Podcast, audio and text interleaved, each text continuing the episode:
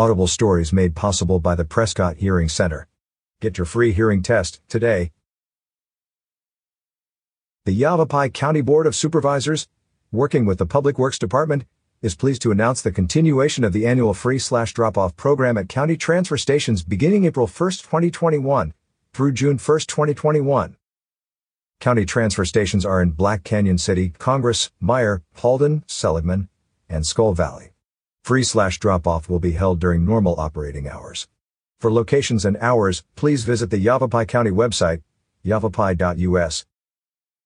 This free slash drop-off program will assist residents in creating defensible space around their homes and other structures, cutting away vegetation five to thirty feet from all structures and removing all debris and dead vegetation from roofs, decks, and the ground can reduce the potential of a wildfire spreading to your home. Please take advantage of the free slash drop-off program as you create defensible space around your properties.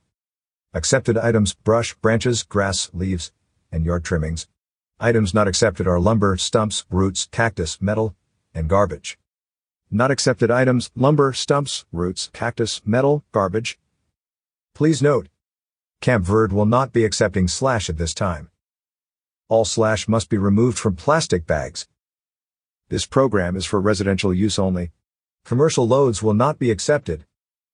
When using Yavapai County facilities, please follow the recommended C D C COVID guidelines.